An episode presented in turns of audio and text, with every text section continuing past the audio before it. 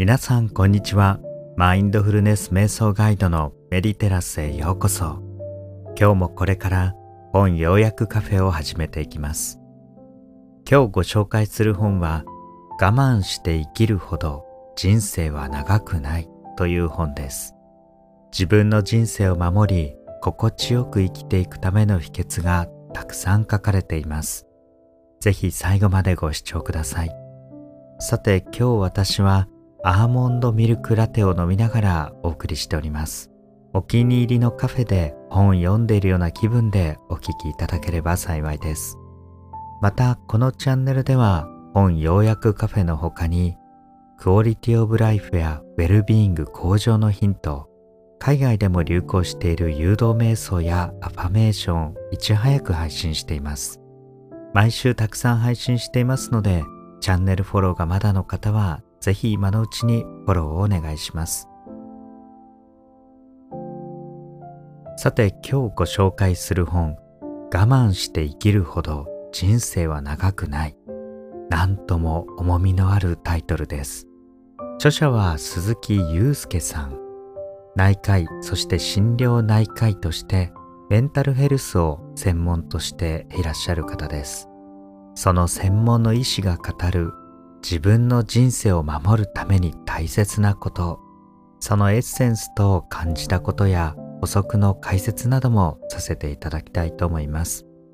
そして本書はとても読みやすく大変わかりやすい本でしたのでぜひ概要欄から本書を手に取ってお読みいただければと思います。まず著者はこの本を書いた前提についてお話をしています。都内で内科のクリニックをされているそうなんですが、10年前身近な人の不幸をきっかけにメンタルヘルスの支援活動を始められたそうです。その中である女性から言われた言葉、先生私生きる意味がわかりません。そうした言葉をかけられて本書に書かれているようなことを伝える必要性を痛切に感じられたということです。ここでは社会が豊かになると人は生きる意味を見失うとあります。それは著者の言葉というよりもイギリスの有名な哲学者であるバートランド・ラッセルという方の言葉でなぜなら人はやることがなくなって不幸になると主張をされていました。もちろん社会が豊かになってその中で自分自身も豊かになっていくっていうことは大変素晴らしいことです。地球が誕生して以来人類は常に生存の危機とともにあってところが時代が変わって飢餓や病気命を全うできない危険性を乗り越えて生きていることが当たり前になってくると生きることそれ自体の意味を見つけることが難しくなってしまいます。そこで必要になってくるのが本書では自分の物語化と言っています。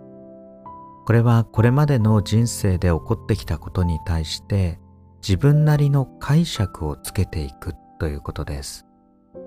いいことも悪いこともあると思いますがその時点でこれはいいことこれは悪いことと自分で価値判断をしている状況ですけれどもさらに一見悪いことと見えるようなことでも自分が納得できるような解釈意味付けを与えるということ。これが自分の物語化です。いろんな映画やドラマや漫画やアニメなどをとっても物語がないものはありません。そこにはいろんなことが出てきます。同じように自分の物語に自分で納得するということはこれは自分を肯定することとほぼ同義語になってきます。これが幸せの自分なりの基準です。幸せに生きるっていうことは人の価値観とか世の中でこれがいいと言われているような生き方をする。それだけではありません。それを得たとしても自分自身が本当に納得していなければ不幸な人生になってしまいます医師でもある著者はこの部分の深い自分に対する納得がとても重要だと言っています。こうした土台がないとすぐにある病気にかかるそうです。それが DWD 病と言いまして、どういう病気かと言いますと、だから私はダメなんだ病だそうです。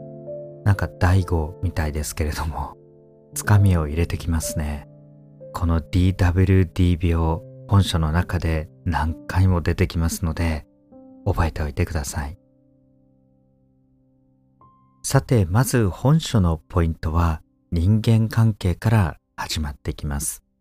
大抵疲れてしまう、ストレスを生む要素になってしまうもの、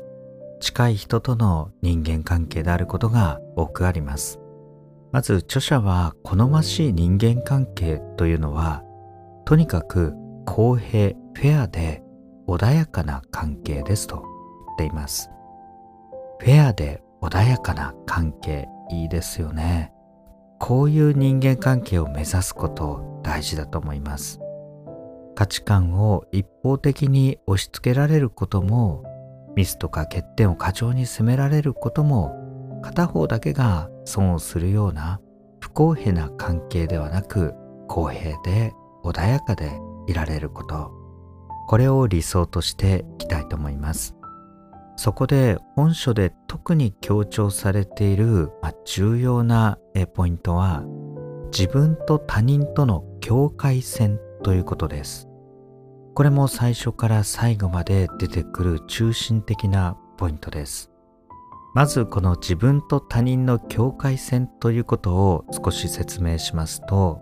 著者は世界は大きく2つに分かれていると。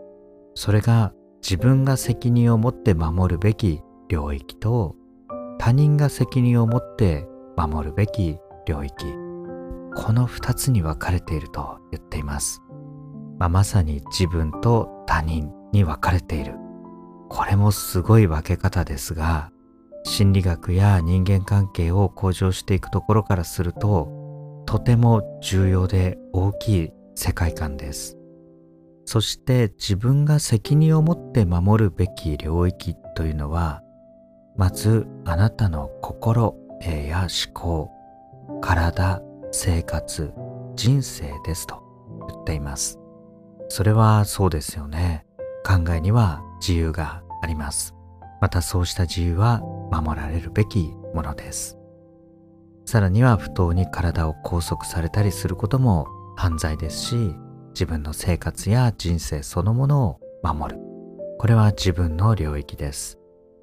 同じようにその領域が他人にもあるということです。これはたとえ家族などの身近な関係であったとしても自分は自分の領域家族も人間としてのその自分の領域を持っています。その自分の領域に例えば他人が必要以上に立ち入ったり責任や、まあ、コントロール権を行使していくようになるとちょっと嫌ですよね。同じように自分もそれ以上に入り込んだりその責任を背負い込んだり奪ったりしてはいけないと言っています。ですがこの自分と他人の境界線を越えるということ日常的に頻繁に行われています本書では例えばこういうことをまあしたりされたりするときこれも境界線を越えていますと紹介していますまずこんなことは常識だとか社会人として何々するのは当たり前だとかいい年してとか男のくせに女のくせにとかまたもっと強制的に俺の言うことが聞けないのかとか私がこうなのはあなたのせいだとかまあ威嚇したり、まあ、人を責めたり無理な要求をすること普通に考えたら片方だけにしかメリットがないような取引を強制すること。使えないとか才能がない人間性に問題があるとかですね相手を一方的にジャッジするこれらのことに心当たりがあるなら要注意と言っています。これは極端な例かもしれませんが結構あることでもあると思います。その中には責任感が強くて自分の領域から他人の領域に入ろうとしてしまっていることがあります。これを著者はラインオーバーと呼んでいます。このラインオーバーが問題なんですね。これが起きるのは自分と他人の間の境界線が曖昧だったり正しく機能していないために起きることです。この境界線目には見えませんがそれぞれの人との関係の中で人の心には本来自分の領域と他人の領域を隔てる境界線が存在しています。またこれは壁のようにそそり立って完全に拒絶するものではありません。非常に柔軟性や弾力性があって時にはボヨンとへっこんできたりボヨンと出ていったりでも戻ってきたりちょうど体の免疫機能のように体の内部を自分と例えたら良くないものとか不快なものに侵食されるのを防ぐ機能があります。まるで腸壁みたいなものですね。またこのラインオーバーをしてしまうこともあるんですが、されるということの方が多くあります。このされやすい人はさっきの自分と他人の境界線が曖昧だったり家庭環境から自分の意見が一切通らずに親の要求だけを一方的に押し付けられたような関係。そうすると自分の境界線がわからなくなっているので何でもラインオーバーを許してしまうようになると言っています。またさらにはまあ嫌と言えない性格とかお人よしすぎる性格とか人に嫌われるのを極端に怖がってしまう性格のせいでずるずるとラインオーバーを許してしまう人も多くいると言っています。そのような場合人が決めたまたは社会が決めたこれは常識とかこれは当たり前これをするべきといったルールを絶対に守るべきものだと考えてしまいます。そして他人や社会からネガティブに見られたら自分でも自分はダメな人間だと思うようになってしまいます。さらにここではラインオーバーされやすい人はラインオーバーしやすい人でもあると言っています。それは境界線が曖昧で正しく機能していなかったりして自分を責める自責傾向と他人を責める多責傾向が強くなりがちになってしまう。ということです。ここも大切なポイントですよね。自責傾向、自分を責める傾向と多責、他人を責める傾向っていうのは実は近いところにあるということです。この自責の念が強い場合には他人の何気ない一言にも自分が責められていると感じやすいので、まあ、どうしても自己評価が下がりがちで自己肯定感も持ちづらいそして自分一人で背負い込んだ結果パンクしてしまって自分を責めるか他人を責めるかになってしまう。そうしたトゲが出やすくなってしまう。ということです。また人を責める傾向が強い人は実は不安が強い人でもあると言われています。自分は間違っていないと一見自信がありそうで主張していますが本当は心の中にたくさんの不安を抱えていてその不安を打ち消そうとして自分の正しさを主張して他人を責めてしまうと言っています。この自責と他責は根っこは一緒と言われていますのでこれも本書の最初の方で言われていた自分の物語かそして自分の物語に良い解釈を与えて自分で納得するということ。この部分から解消していくことが大切だと言っています。さらにここではラインオーバーしてくる人を遠ざける3つのステップを紹介しています。1つ目のステップは第三者に相談するということです。これも結構大事だと思います。こうした専門医の方に相談するっていうのもありますし全く当事者ではない人にこれを聞いてみることで人間関係の渦中にある時にはほとんどの場合冷静に状況を見られていませんので他人の客観的で冷静な、意見を聞いてみる。これが大事だと言っています。さらに2つ目のステップは気持ちを伝える努力をするということです。ここで大事なのは自分の気持ち、私の気持ちを示すということです。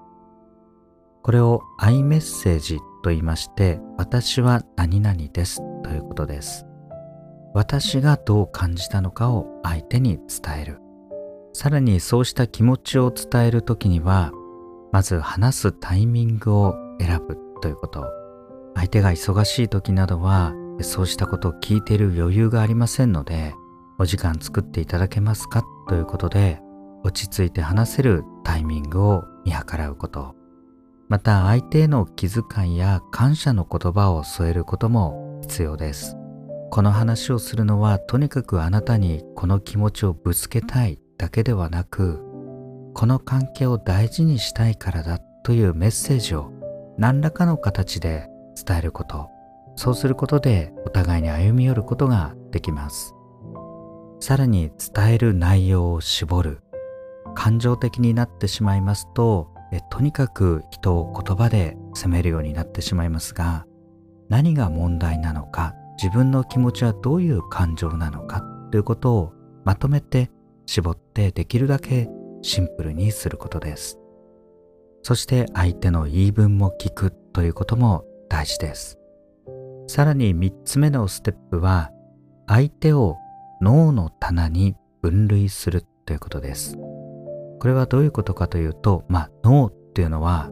シャットアウトの脳ですね。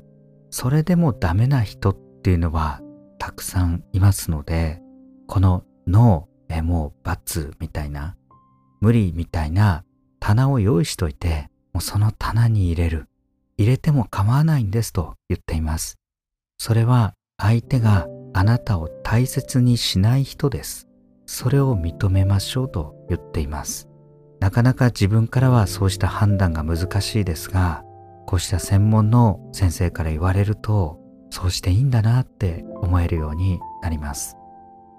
そして脳の棚に入れた相手に対しては、接触しないのが基本です。関係を改善しようと考える必要はありませんと言っています。こうしたステップでラインオーバーを退けて自分の領域を守っていきましょう。それでは次のポイント、会社や社会に疲れてしまった時の処方箋です。ここは著者にとっても大変重要なポイントで、冒頭で身近な人の不幸がこうした活動を始める原因になったとお伝えしましたが、まさにその友人が大変優秀であったにもかかわらず、鬱になってしまったということです。また別の女性の友人は会社から厳しいノルマを課されて、その上司はたとえ99点取っても100点でなければ0点なんだと言って、その言葉をルールにして部下たちを追い込んでいたそうです。まあ、厳しい会社やそうした人がいることも、まあ、よくあるかもしれません。99点取ったら本来99点なので決して0点ではありません。まあ、これもその上司のその人が勝手に決めた何の根拠もないルール。これが彼女の脳内にインストールされてしまったと言っていました。まあ、それに縛られてしまって知識傾向が強くなってしまうということです。そこでいくつか処方箋を出されているんですが、そのポイントをご紹介していきたいと思います。まず、社会にはあなたの真面目さや善良さにつけ込む人がいるということです。社会は絶対的に善だって思うと自分を極端に責めてしまいますが、中には当然、まあ悪い人も犯罪者も当然いますし、そういう意味での悪いではなくても、真面目である自分や善良な自分、優しい自分につけ込んでくる人がいるということ。これも知っておかなければいけない点であります。著者は職場でこんな経験したら要注意だと言っています。いわゆるブラック企業でパワハラが横行、形骸化した意味のない会議や打ち合わせにやたら時間がかかる一番年下だ女性だということを理由に雑用を押し付けられるまた手柄を横取りされるやる気のない部下の教育を任されストレスがたまるクライアントが代金に見合わない無茶な注文ばかりしてくるこれ結構な会社であるんではないでしょうかまあ、このくらい日常的に潜んでいるということです。まず知っておくだけで、その境界線にシールドを貼ることができますので、ご紹介させていただきました。さらに出されている処方箋は、競争に勝つことで得られる幸せを追い求めるか、自分の心が求めるものに気づくかというポイントです。これはどういうことかというと現代は実は競争社会ですもうこう言われてだいぶ経つと思うんですがいろんなところでマウント合戦がされていますその競争の中で一時的な幸せっていうのは得られるかもしれないんですが優越感として著者は決してそれは長続きしないと言っています常に競争に勝ち続けていこうとするともうそれだけで実は心が疲弊してしまっています。それよりも自分の心が本当に求めているもの、これに気づくことが大事だと言っています。これがいわゆるミッドライフクライシス、40代以降に訪れる中年の危機っていうやつですね。人生何のためだったんだっけ？とか、この先の人生こういう風に生きてどうなるんだろう？とか、自分の人生の充足感に疑問を持ってしまうこと。これに打ち勝っていくには自分の心が本当に求めるものに気づくことが大切だと言っています。あともう一つのポイントはお金と我慢をトレードするために働くのではないというポイントです。まあ、これは我慢の話です。著者は我慢は美徳であるというのもラインオーバーの口実であると言っています。我慢は美徳、忍耐は美徳と、まあ思った方が、他人に我慢してもらった方が都合がいい人たちの勝手なルールになってしまうと。まあこう言われると、あ、そうだったんだなとか、我慢してたけど我慢させられてたのかなとか思ったりもします。特にこの我慢スキルは日本人が異様に高いと言っています。ですが著者はこれをゲームに例えると我慢っていうのは守備力であるとしてあくまでもゲームの中ではいろんな武器がありますので守備力はその一つつまり我慢というのはあくまでも手持ちのカードの一枚であると言っていますそれなのに我慢一本やりで自分が我慢すればいいんだ我慢することそのものが美徳ですと思ってしまっているということ。著者はこれは大嘘ですと断言されています。これもいろいろ価値観が揺れるところではありますが、心が楽になる言葉でもあると思います。この我慢について著者はさらに突っ込んでいるんですけれども、私たちが我慢している状態に慣れてしまうと、私たちの脳は驚くことに辛い状態に対する認識自体を変えようとしてしまうということです。私たち理不尽な状況に置かれて辛さを感じますと普通は何とか楽になるようにするんですがそれは辛い状態を辛いと認識したままではいつまでもなかなか続かないです。ですが慣れてくるとこの辛い状態を辛くないとかこの程度はまだ耐えられると考えるようになってしまうそうです。その方が今の環境に働きかけたり、環境から飛び出そうとしたりするよりも楽だと判断してしまうそうなんです。そして人間がある感情を出さないようにしていると、その感情は退化してしまうと言われていて、辛いのを辛いと認められない。また、怒りや苦しみ、そうした感情を自分で極端に抑えてしまったりすると、その感情が退化して自分の気持ちがわからなくなってしまうそうです。これも結構怖いですよね。自分の気持ちがよくわからないっていうことよくあります。これはこうしたところに原因があって実は長らく抑え込んでいた自分の自由な精神考えというものがあるですがそれを蓋をしてしまって慣れてしまって現状が最善だと思ってしまっているところから自分の気持ちをわからなくさせてしまっているこういう点を言われています。もちろん著者も我慢を全否定しているわけではありません。それは我慢することで実際に得られるメリットがあるかどうか。そしてそれと伴うコストお金や時間やエネルギーストレスなどこれが見合っているか考えましょうと言っています。また我慢にも限界がありますのでそういう期間が決まっているかどうかも大事だと言っています。この辺自分の我慢についても冷静に考えてくださいと言っています。